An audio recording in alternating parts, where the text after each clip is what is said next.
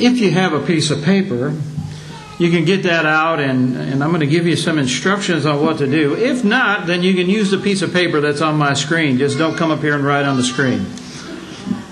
But I want to thank everyone for being out this morning, especially our visitors. We know that you're here because someone cared enough to, invite you, your family, your friend. They love you and they care for you. And they wanted you to be a part of this day. And we're just thankful that you've taken time to be with us uh, today. As you can see, when we worship God, it's very simple. We sing praises to God. We will pray. We will offer the Lord's Supper, and we will partake of the or uh, uh, have a giving, and then uh, the sermon. All of those things are part of our worship service. And we want to encourage you that if you're visiting and you have questions, you can ask me or you can ask any of the other members of our congregation. And if they can't answer the question or I can't answer the question, we'll see if we can find an answer uh, to the question that you may have. But feel free to ask those things. That's what we're here for. We don't want you to be shy or afraid of us. Uh, we're here to uh, encourage you because we want everyone to be in heaven. As I said, if you have a piece of paper, you can uh, take that out right now. And what I want you to do this morning is in the upper left hand corner, I want you to write your birthday, the year that you were born. And then I want you to put a dash. And then I want you to write 20 with two uh, lines. And it's going to look something like this. I'll put my date up there, 1958. And I know what you're thinking. Wow. That guy looks good for pictures. you know, I was thinking when I was working on this, if I was a 58 uh, Corvette or a 58 Thunderbird, I'd be a classic. My wife has a classic. Anyways, with a dash, and then put that year. Now, I know some of you might be able to put 21 up there instead of 20. I'm not going to go for uh, uh, pushing it because I know I'm not going to. I'm not going to be a hundred and something. Uh, so uh, those are the dates that I have. Now I want you to look at those dates that you have on your paper, and listen. Every one of us has a, a we have that number up there somewhere. It's the day that we're born. And we mark that day with candles and cake and, and uh, uh, cars and, and presents, hopefully. We, we look forward to that day. We celebrate that day. But then, on the other hand, we have on the other side the date that we don't like to talk about. And that's the date that we're going to pass from this life. And it's going to happen to every one of us, and whether we like to talk about it or not, it's going to happen one way or another. Because the Bible tells us in Hebrews chapter 9 and verse 27 that it's appointed unto man once to die, and after this, the judgment. And so we understand that one night or one day, uh, that right hand date is something that will be filled out on our sheet of paper. And we don't really like to think much about it. But listen, just as we have no control over that first day, we have no control over that second date either. You see, that first date, you know, we, we kind of showed up here on the scene. We didn't plan for it. I didn't get up on February the 23rd at 8 o'clock in the morning and say, hey, today I'm going to show up. It just kind of happened. And that's the way it worked with all of us. We just showed up. And that day on the other side is also going to be pretty much the same way. Because we don't have very much control over that date either. And so if I ask you when you look at those two dates, the only thing that you have control of is that dash in the middle. That simple little line that is on our tombstones when we go. And when we read an obituary, it's that little dash that describes all of those things that they put in that obituary. Now, I don't want us to get morbid this morning and just think about that last date over there. What I want us to think about is that dash. How are you living that dash? What are you doing in this life to make that dash mean something? You see, we need to understand how important it is about how we handle our lives. Because we only get one dash. Nobody gets two dashes. We only get one. And this morning, at this moment, I think that it would be a good time for us to deal with the question because life, it goes by so quickly. It goes by pretty rapidly. And I think most of us who've made it to 58 or, or from 1958, and we're now in our 60s and 70s and 80s, we realize that life goes quick. And it seems to be getting quicker.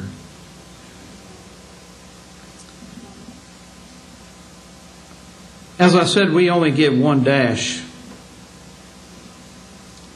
And God describes your dash as being short.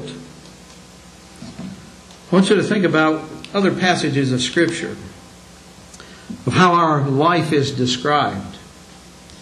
In Psalms chapter 39 and verse 5, it's described as a hand's breadth from here to here. That's what it's talking about. That's how short our life is. And when you look at the scale of eternity, or even the scale of man being here on this earth, your life is just a small blip on that radar, a hand's breadth. We can look at other passages of Scripture. Psalms chapter 102 and verse 3 is described as smoke. And if you've had a fire outside, a campfire, been camping, whatever, and you have a, a fire and that smoke comes up. A lot of people burn leaves at this time of year, and you see the smoke and it kind of just disappears.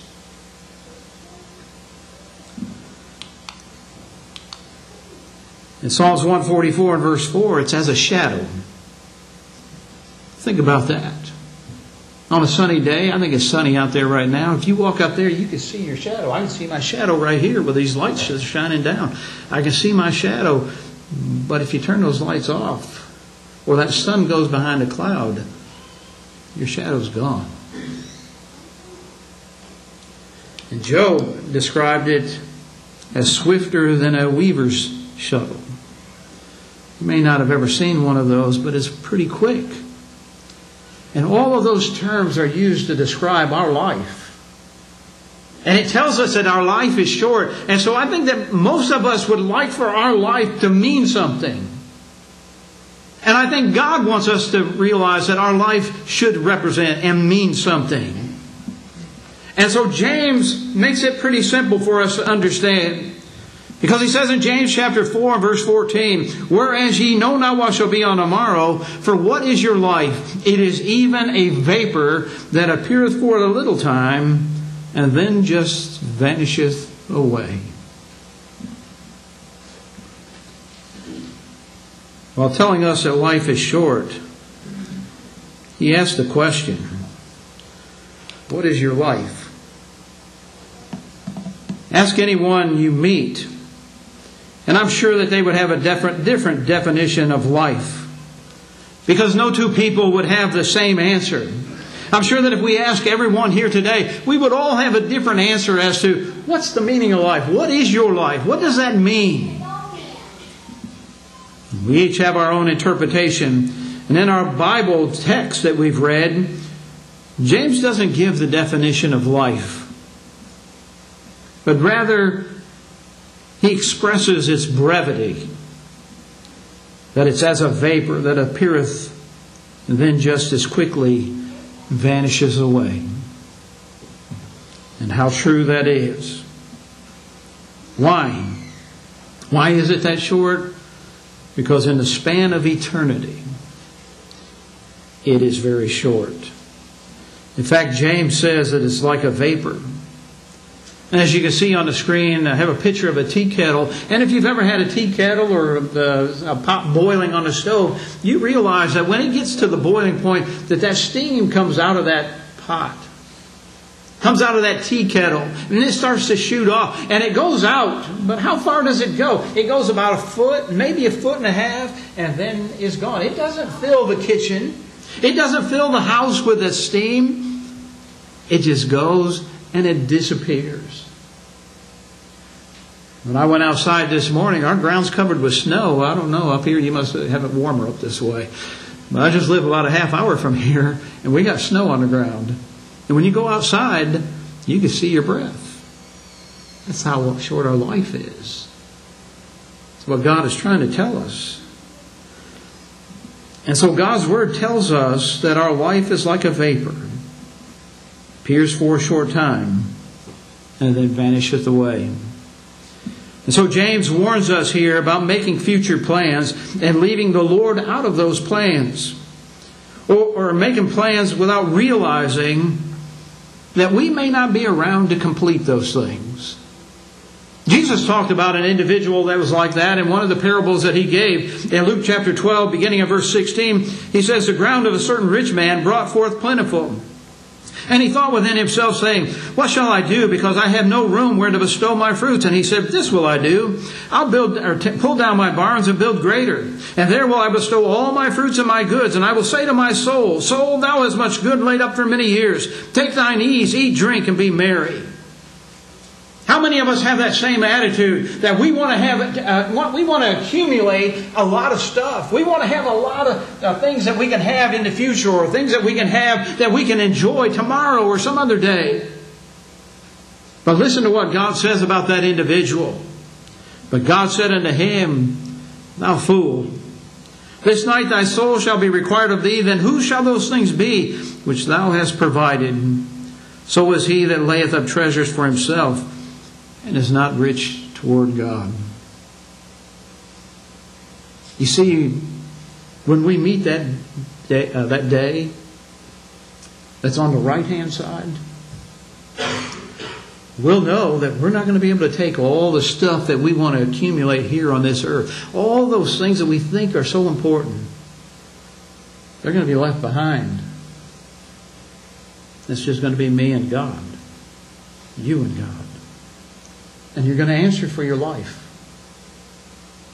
So God is telling us here that it's important to keep Him in our plans. So, what is your life?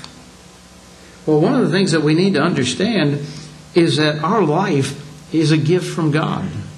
That all life is a gift from God. In Genesis chapter 2 and verse 7, it says, And the Lord God formed man of the dust of the ground and breathed into his nostrils the breath of life and man became a living soul. We're made in the image of God. That makes us, human beings, something that is special, something that's different in the creation that God made. He made all of these things and it was good, but when He completed it with man, He said that it was very good. We are a gift. Our life is a gift from God. The Bible tells us in John chapter 1 and verse 4. In him was life, and the life was the light of men. Jesus is light, or life. God is life. And when we're in Christ, we're alive, we're living. In Psalm chapter 127 and verse 3, Lo, children are a heritage of the Lord, and the fruit of the womb is his reward. What does that tell us? That life comes from God. So a child that comes into this world is a life that God has given to us. We see in Genesis chapter 20, verse 18, For the Lord had fast closed up all the wombs of the house of Abimelech because of Sarah, Abraham's wife. Abraham had lied about Sarah being his wife, said she was his sister. As a result of that, this plague came upon Abimelech and his people. And there we see that God is what controls the womb. It's God that, again, that gives life. And so, isn't it sad when we see some, someone take a wonderful gift of life and destroy it, or waste it, or mistreat it. I'm talking about all of us, not just little kids, not just unborn. I'm talking about even as adults. How many of us waste the life that God has given to us? We know that God gave His Son his only begotten Son into the world as a gift. And that makes life a gift from God. Because God sent His Son so that we might have life, and that we might have life more abundantly. So, what is your life? That's what I want to ask. What is your life? What are you using your life for? Is it just to collect things? Is it just to exist? What are you what, what, what are you using the life that God has given you for? And I ask the question, are you happy? And when I say happy, there's bad things that happen to all of us. And if you haven't experienced any bad things in your life, just hang on long enough, you will. Because there's bad things that happen, and there's trials and temptations and difficulties that every one of us will face. And when I say, are you happy? I'm not saying that life is always going to be happy. Are you happy when you wake up in the morning to know that God has given you another day to exist? Another opportunity to live. Another opportunity to let your light shine as a Christian. Or make a difference in this world. Are you happy to do all of those things? Do you have peace? You see, we have problems. Yes, we have problems. You look at the in the New Testament, and you can find Christians that were being persecuted. Lots of bad things were happening, but they still had the peace that passeth all understanding. And I ask you, do you have that peace? When you wake up in the morning and you get out of bed, do you have the peace of knowing that God has given you another day and that you're going to live it to please Him?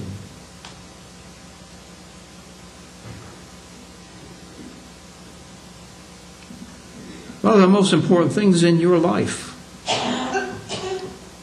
Is it the stuff? Is it your job? Is it all those things you want to accumulate? Or is it your relationship with God and your relationship with your family? The people that you love. You say, Well, you don't know my family. You don't know mine either. But I know my family is important. I know that my relationship with God is important. And those are the priorities in my life. Are they the priorities in your life? You see, in Luke chapter 12 and verse 34, Jesus said, where your treasure is, there will your heart be also. Where's your heart? You see, we live in a world that gets, gets us so distracted. It gets us so distracted from the things that are really important in life. And we start to think that, you know, oh, my, my, my heart's where it should be, when in fact, it's not. You see, we accumulate these things. We, you know, we want to have all of these possessions. Why? So our family can be happy. You realize that some of the people that have the most money in the world, that have the most possessions in the world, are some of the most miserable people in the world?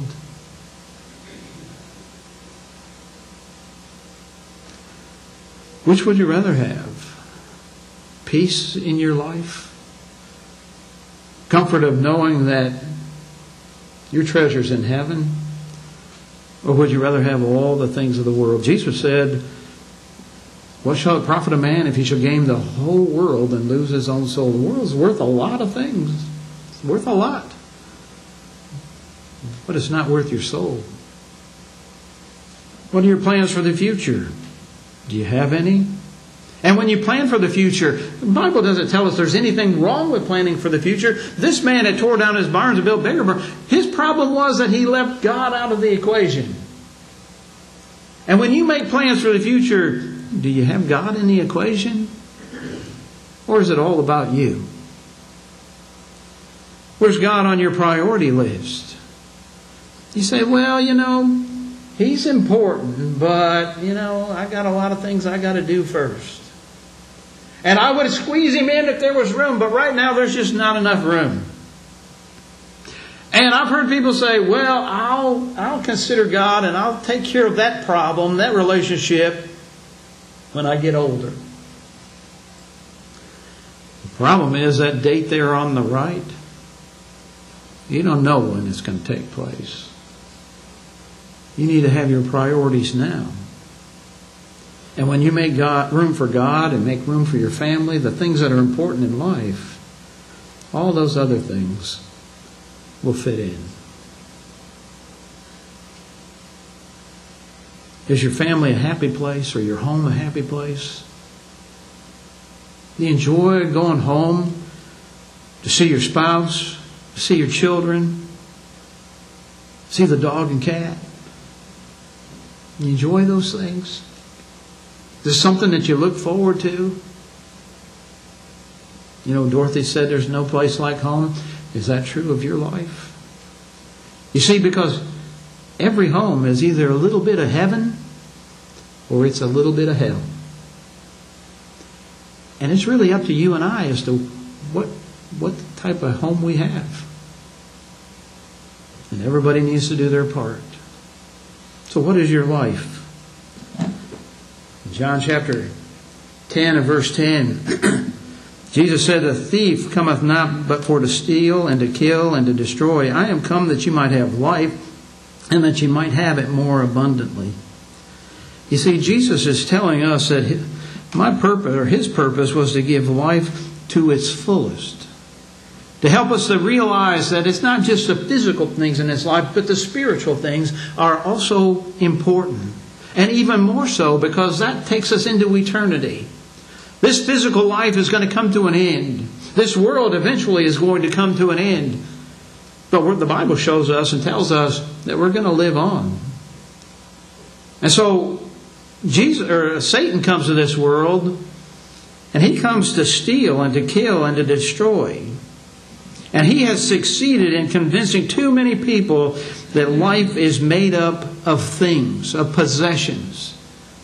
That we got to have this and we got to have this. This gadget over here, oh, we got to have that one. We got to have the newest one. We got to be better than so and so. We got to have something fancier than they've got. The devil's quite clever at working those things. But we neglect the most important relationships. And that's what I hope you get out of this lesson this morning is that those relationships with God and family and friends are what's important. In Luke chapter 12, verse 15, Jesus said, Take heed and beware of covetousness, for a man's life consisteth not in the abundance of the things which he possesseth. That word covetousness is not something that we use too much in our vocabulary today. But what it means is beware. Don't be greedy for what you don't have. Real life is not measured by how much you owe. Don't be covetous.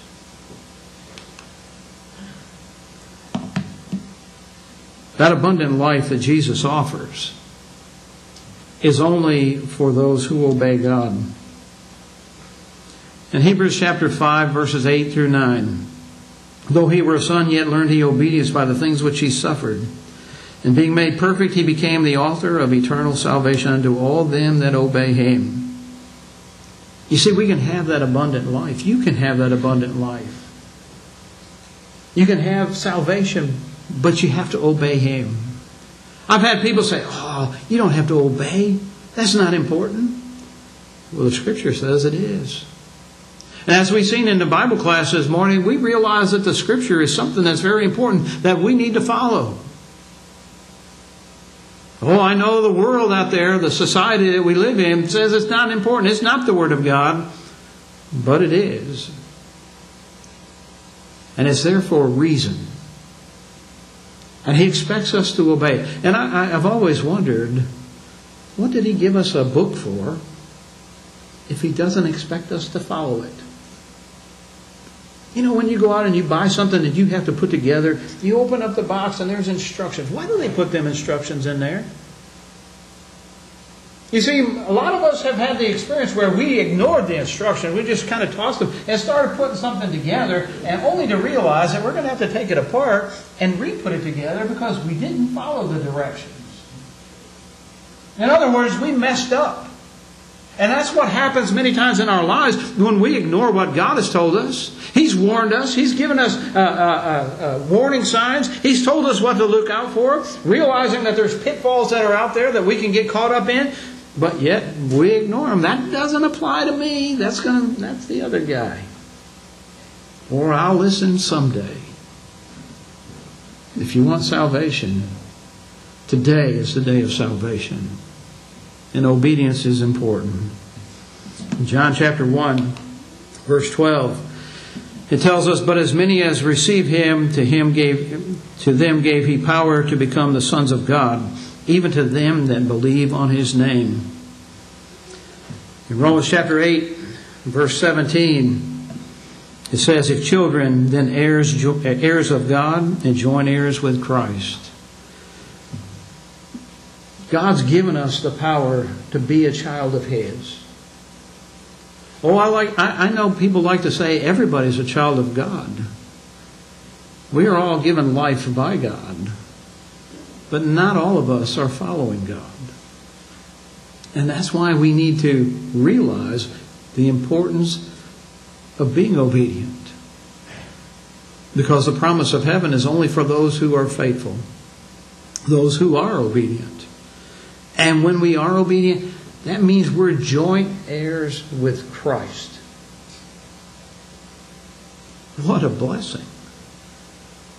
What a privilege to know that we can be a child of God and have the beneficiaries of his promise. 2 Corinthians chapter 5 and verse 17. Therefore, if any man be in Christ, he is a new creature. Old things are passed away. Behold, all things become new. Think about what it says there. If any man be in Christ. What that means is that it's possible to be outside of Christ. You see, we're either in Christ or we're outside. If any man be in Christ, well, there's a condition. If. Well, how do we get into Christ? Well, Galatians chapter 3, verse 27 tells us that we're baptized into Christ. And when we're baptized into Christ, we put on Christ. And so if I want to be in Christ, and I want to be a joint heir with Christ, and I want to have all the spiritual blessings and promises that God has given to His people, then I need to be in Christ. And I need to be buried with my Lord in baptism.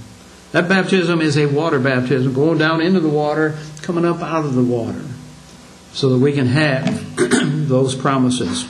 And then the Bible goes on to tell us that if that but, but when we do that, that we are being made free from sin and become servants of God, you have your fruit unto holiness and in everlasting life. And so we're free from sin. Our sin's been washed away by the precious blood of Christ when we go down in that watery grave of baptism. Romans chapter 6 explains that to us. You go down in that water, a man of sin, you come up out of that water, a new man, a new creature. Because those sins have been washed away by the precious blood of Christ. We reenact the death, the burial, and the resurrection of Christ. And therefore, we're justified by our faith. And we have peace with God through Christ as Romans chapter 5 and verse 1 tells us. You see, it's important that we obey God. In Matthew chapter 7 and verse 21, Not everyone that saith unto me, Lord, Lord, shall enter into the kingdom of heaven, but he that doeth the will of my Father, which is in heaven. I heard a preacher on the radio last week who said, if somebody's telling you you have to do something in order to enter the kingdom of God, then they're a false teacher and you need to run. Well, I was thinking as he said that, Jesus said, Not everyone that saith unto me, Lord, Lord, shall enter into the kingdom of heaven, but he that doeth the will of my Father which is in heaven. So Jesus is saying, You got to do something. You got to do the will of God. And if you don't do the will of God, guess what? You're not going to enter the kingdom of heaven. So was Jesus a false teacher? No, you see, it's His kingdom. He's the king of that kingdom. In fact, He's King of kings and Lord of lords. And He tells us that we have to do something. And you have to do something if you want heaven to be your home. So I ask you, how are you living the life that God has blessed you with? In the movie Braveheart, William Wallace is in prison. He's, and the Princess Isabel comes to him, and she's pleading with him to announce his loyalty to the king. And if you know, you know William Wallace was a freedom fighter. And he made a very profound statement. I watched a clip just to make sure I had it right. And he doesn't really shout it out or anything, he kind of just says it quietly. But how true it is. When he says every man dies, not every man really lives. Now, he may have had a different meaning for what he said, but I thought that that was a very interesting quote. Because you see, sometimes we get caught up in this life with all the hoopla and all the good things that we can enjoy, and we forget about the things that are really important. And sometimes we think that we're alive and living, but are we really living if we've left God out of the equation? So this morning, I want to encourage you to make sure that God's in your plans. To realize the life that God has blessed you with is something that is precious and is something that you should use to glorify Him. Realizing that life is brief, that it is as a vapor, and that it is uncertain. We have no promise of tomorrow, we have no promise of the next minute. But we do know that the Lord is going to come. And we do know that we ought to say, if the Lord's will, we shall live and do this or that. What is your life? This morning, we offer an invitation for those that may like to be baptized into Christ. We offer an invitation for those that may need our prayers. We're here to help you in any way that we can. All that we ask is that you come and have a seat up here on the front row as we sing our invitation song. And so we want to extend that invitation to you this morning. And as I said, if you have any questions, we're more than happy to answer those questions. We'll do all that we can to find the answer if we don't know the answer. But what we want you to do is to have a home in heaven with us, with God. And that's important. So this morning, if you need to respond to the invitation, as we sing, come and have a seat up here on the front row.